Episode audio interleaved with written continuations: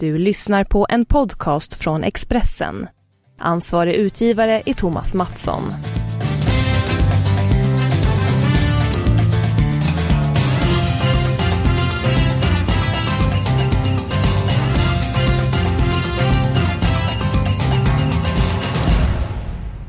Mycket varmt välkommen till eh, avspark. Eh, det är inte Premier League till helgen, det är Nations League.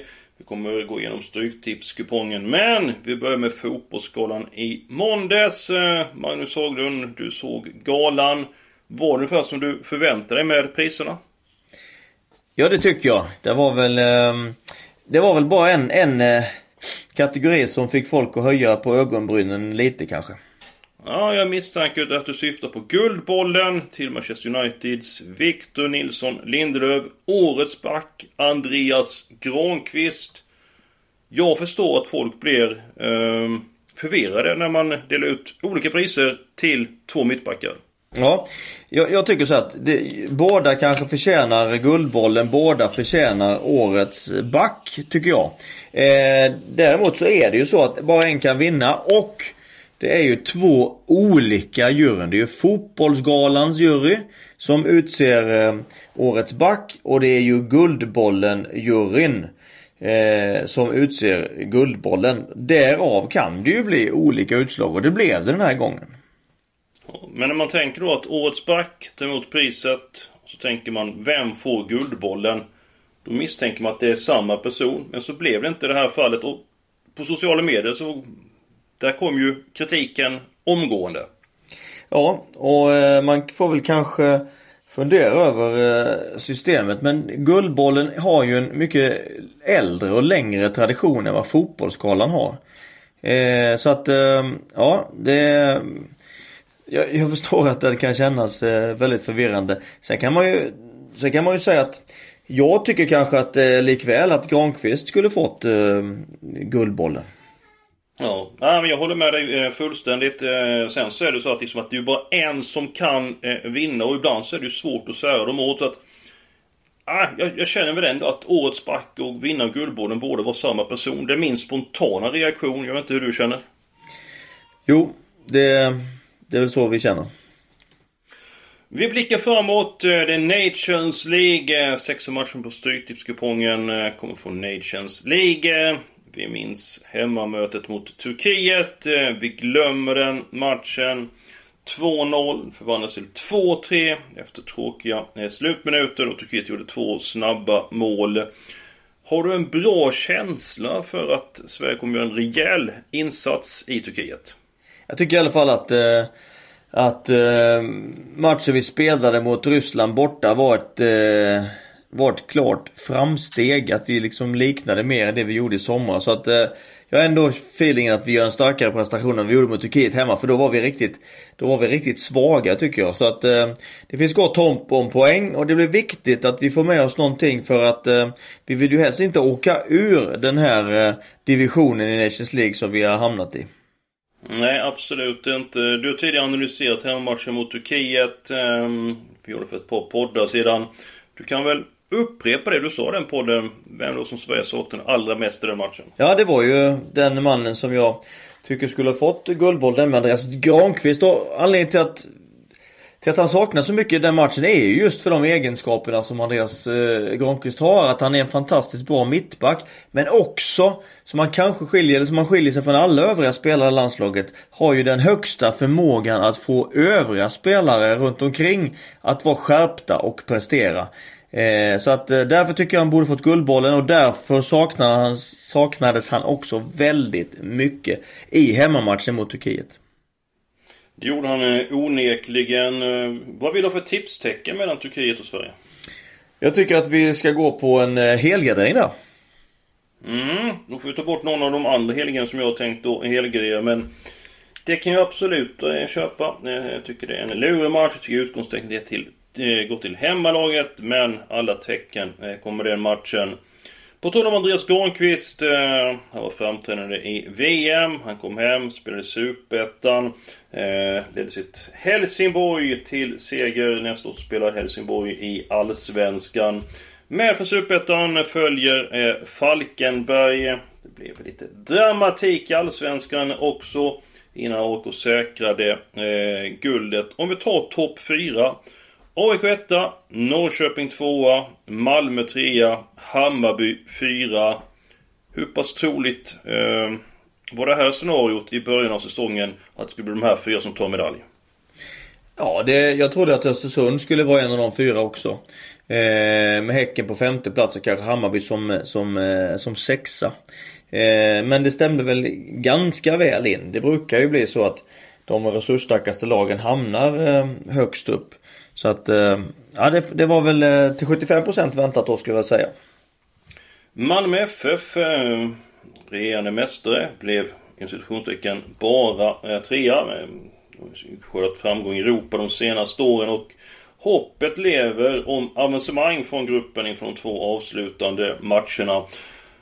Om vi tänker på AIK. Vad talar för att AIK kommer som Malmö FF göra bra resultat i Europa de kommande säsongerna? Vad är din känsla? Ja man har ett väldigt eh, ramstarkt lag, en stark trupp. Som tål både att spela i Allsvenskan och i Europa. Ett väldigt eh, genomarbetat eh, sätt att spela och man är väldigt svår att göra mål på och det där är extremt viktiga eh, egenskaper när man kommer, speciellt när man kommer ut i Europa. Så att eh, stor tro på AIK, eh, att de kan eh, faktiskt gå hela vägen in i Champions League till eh, hösten. Oj då, det var stora ord. Ja, fullt, fullt rimligt. Kunde Malmö två i rad så kan AIK, jag tycker AIK har ett minst lika gott fundament att stå på som Malmö när de kvalar in. Ja, det var onekligen bra för eh, svensk eh, fotboll.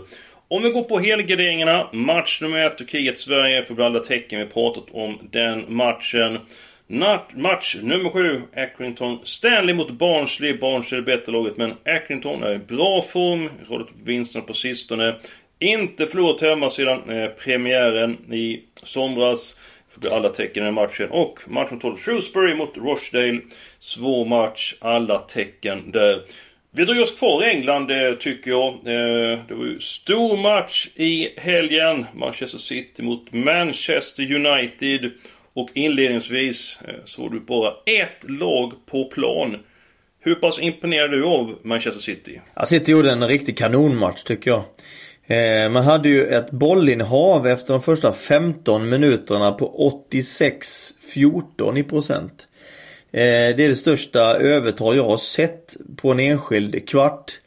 Eh, speciellt på den inledande kvarten i, eh, i fotboll. När vi hade kommit till första halvlek så hade City slått 353 passningar och United endast 118. Och eh, dessutom hade ju City kryddat sitt bollinnehav med, med flera skapade målchanser och kunde ju punkterat matchen redan i första halvlek. Han var ju ett enormt eh, bollinnehav, en enorm dominans. Jag har sett Barcelona haft väldigt höga siffror några matcher för ett par eh, år sedan. Eh, tänker du på Manchester United? Vad kunde du gjort annorlunda för att störa det kraftiga övertag som City hade?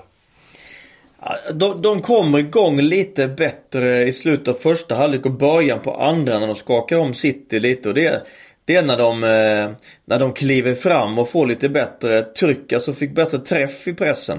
Eh, det kom lite högre men samtidigt så är det lurigt att komma högt mot ett lag som som City som är så skickliga och överbelastar runt bollen med många spelare. Så den pressen tenderar liksom att bita ganska dåligt mot City. Men när de satte sin hög, höga press, då fick de dem i gungning. Så jag tror likväl att metoden mot City är att pressa dem högt. Det är så man kan vålla problem. Går hem och ställer sig mot just City så, så blir matchen för lång och då blir det tillräckligt många möjligheter för dem att skapa chanser utifrån sitt bollinnehav och döda matchen. Var det 86-14 så eh, bollinnehavet var första kvarten till City? Ja, det var första kvarten och det är ju ovanligt, det är ju extremt mycket. Speciellt när det är första kvarten, det brukar vara mycket ställningskrig och kamp i början på matcherna.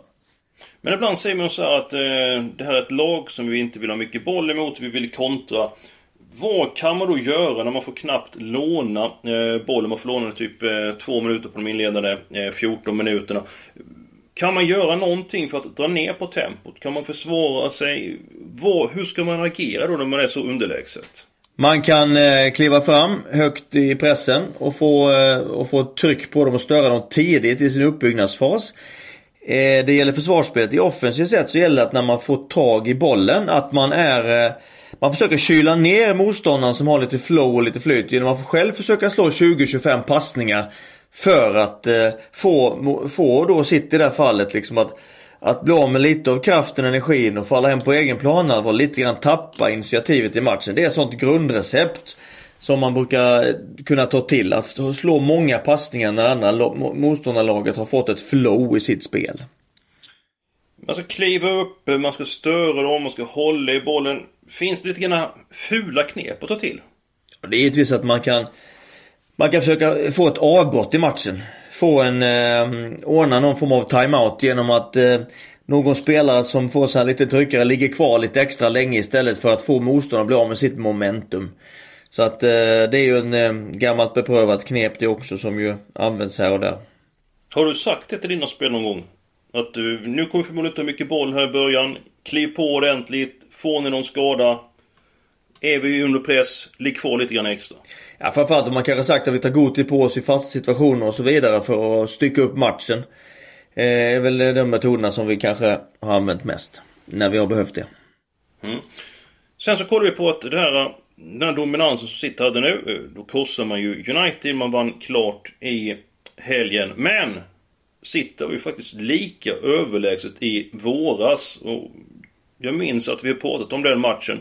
Eh, du får berätta om den matchen Magnus. Jo det var en match där City var enormt överlägsna och hade också ett extremt högt bollinnehav. Men eh, United vände och vann den matchen med 3-2. Så att, och det leder väl kanske in lite på om man kan, om man kan säga om det just det här med bollinnehav. om det är ett, man kan sätta ett likhetstecken med högt bollinnehav eller om man vinner bollinnehavet att man då vinner, vinner matchen. Men det kan man inte. Mm. Hur, men då när du var tränare, eh, hur vill du att ditt lag ska agera? Vill du att de ska föra matchen, ha mycket bollinnehav eller vill ni ligga på kontring och ställa om snabbt? Är en grundfilosofi att försöka spela nerifrån och ha mycket boll och, och kunna skapa målchanser mot motståndarnas etablerade försvar. Men, men varje uppgift, eh, varje ny match har ju, har ju sin taktik och det gäller ju att attackera varje match på det sätt som man tror att man har störst chans att vinna just den matchen utifrån hur läget är i egna laget, hur läget är i motståndarlaget och så vidare. Så att det gäller att eh, vara, eh, anpassa liksom sig till verkligheten och se vilken uppgift som man har framför sig för att optimera möjligheterna för sitt eget lag och därefter välja, välja taktik. Genom åren, som jag har känt, är det ju 30 år nu, 35 år. Eh, så det är med statistik att eh, det här är ändå värt att tänka på Fasta situationer och omställningar står ju för en hög procentuell del av eh, målen. Och det innebär det som vi varit inne på nu som att bollinåt, det är inte alltid att det ger eh, övertag. Har du några siffror att ge nu från de senaste säsongerna med fasta situationer och omställningar, hur många mål som görs på de eh, situationerna? Ja, det, gör, det görs ungefär eh, ganska jämnt fördelat idag med med fast situationer, med kontringar och spel mot etablerat. Så hade spel mot etablerat, eh, mål gjorda efter, efter spel mot etablerat försvar. Fick ett uppsving under några år men har fallit tillbaka lite grann till förmån för, eh, till förmån för eh, omställningar och fasta situationer. Och eh, vi har mycket statistik från de sista åren. Den viktigaste statistiken som som jag har framför mig här är ju den som man har från de sista senaste stora mästerskapen med landslagen. EM 2006, VM 2018 eh, och sen också fem senaste åren i Premier League och fem senaste åren i La Liga. Och då tänker jag återigen då på alltså bollinnehavet. Eh, vad det liksom har gett. Och eh, man kan väl säga så här Eskil att, att ett högt, hög procentandel bollinnehav innebär det finns alltså inget starkt samband mellan bollinnehav, högt, hög procentandel bollinnehav och segrar. Du ska få lite belägg för, från eh, senaste VM. Då vi hade de eh, fyra lagen med överlägset störst bollinnehav var Spanien, Argentina, Tyskland och Brasilien. Hur gick det ja. för dem? Mm. Intressant frågeställning där. Mycket intressant. Eh, de försvann ju tidigt. Tyskland gjorde sitt sämsta VM på väldigt länge. Kom sist i gruppen. Argentina. Eh, gjorde inte heller något bra mästerskap. Eh, så det är en intressant faktor du kommer här Magnus. Argentina och Spanien eh, åkte ju ur i åttondelen. Tyskland hade ju som, som du sa redan åkt ur i gruppen. Brasilien åkte ur i kvartsfinal. De fyra lagen med störst bollinnehav, ingen av dem nådde semifinalen. Endast ett av dem nådde kvartsfinalen. Det där är anmärkningsvärda siffror att ta med sig. Så att, eh, mm. Bollinnehav är lika med, eh, stort bollinnehav är lika med framgång. Där har, finns inget likhetstecken i, i fotbollen just nu. Nej, det är intressant. Vi kommer återkomma till det. Jag gillar det här med statistik. Det är hög tid att ta de halvgarderade eh, matcherna. Match nummer 6 Malta-Kosovo. Maltas utveckling har kommit av sig. Eh, det är klar fördel Kosovo som är en eh, ung fotbollsnation under utveckling. Härlig attityd i laget. Match nummer 9, Doncaster-Wimbledon. Det får bli ett kryss i den matchen. Wimbledon sju stycken raka nederlag i serien. Så vi får ställa till med ny manager. Och ett kämpastarkt Albanien match nummer 3 mot ett skadedrabbat Skottland. Det får bli ett kryss i den matchen. Vem tror du kommer föra eh, kampen mellan Italien och Portugal, Magnus? Ja, jag tror att Portugal eh, tycker att det är helt okej okay och eh, backa hem och kontra. De har haft rätt stora framgångar i mästerskap på den metoden. Så jag tror det blir, blir Italien som blir eh, bollförande liksom de var i kval, eh, playoff-matchen mot Sverige. Det blir säkert den matchen. Eh, Italien missade ju fotbollsfesten i Ryssland, missade VM. Det har ju inte hänt sedan Hedenhös tid. Man har inte övertygat på sistone. Jag tror att det är press på spelarna. Jag tror att de är mer motiverade i Nations League än en vänskapsmatch. Ronaldo är inte med i Portugal. De får tillbaka en handfull spelare, men Italien måste gå för seger och ettan lämnas alena. Match nummer 4, Azerbajdzjan mot Färöarna. Säker etta även där. Match nummer 5, Rumänien mot Litauen. Ettan spikas i den matchen. Då så mina vänner, det var allt eh, för den här eh, veckan. Innan vi avslutar Minus eh, ett matchresultat. Kräver jag av dig. Turkiet, Sverige. Hur går det? 1-2. Marcus Berg gör båda svenska målen. Ja, det var härligt. Dels för Marcus Bergs del, dels för svenskt vidkommande. Vi håller tummarna för att du har rätt där.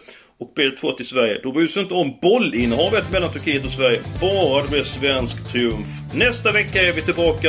Ha det allra bäst fram till dess.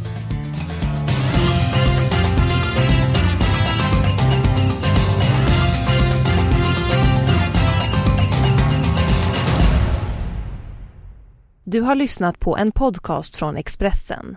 Ansvarig utgivare är Thomas Mattsson. Ett poddtips från Podplay. I fallen jag aldrig glömmer djupdyker Hasse Aro i arbetet bakom några av Sveriges mest uppseendeväckande brottsutredningar.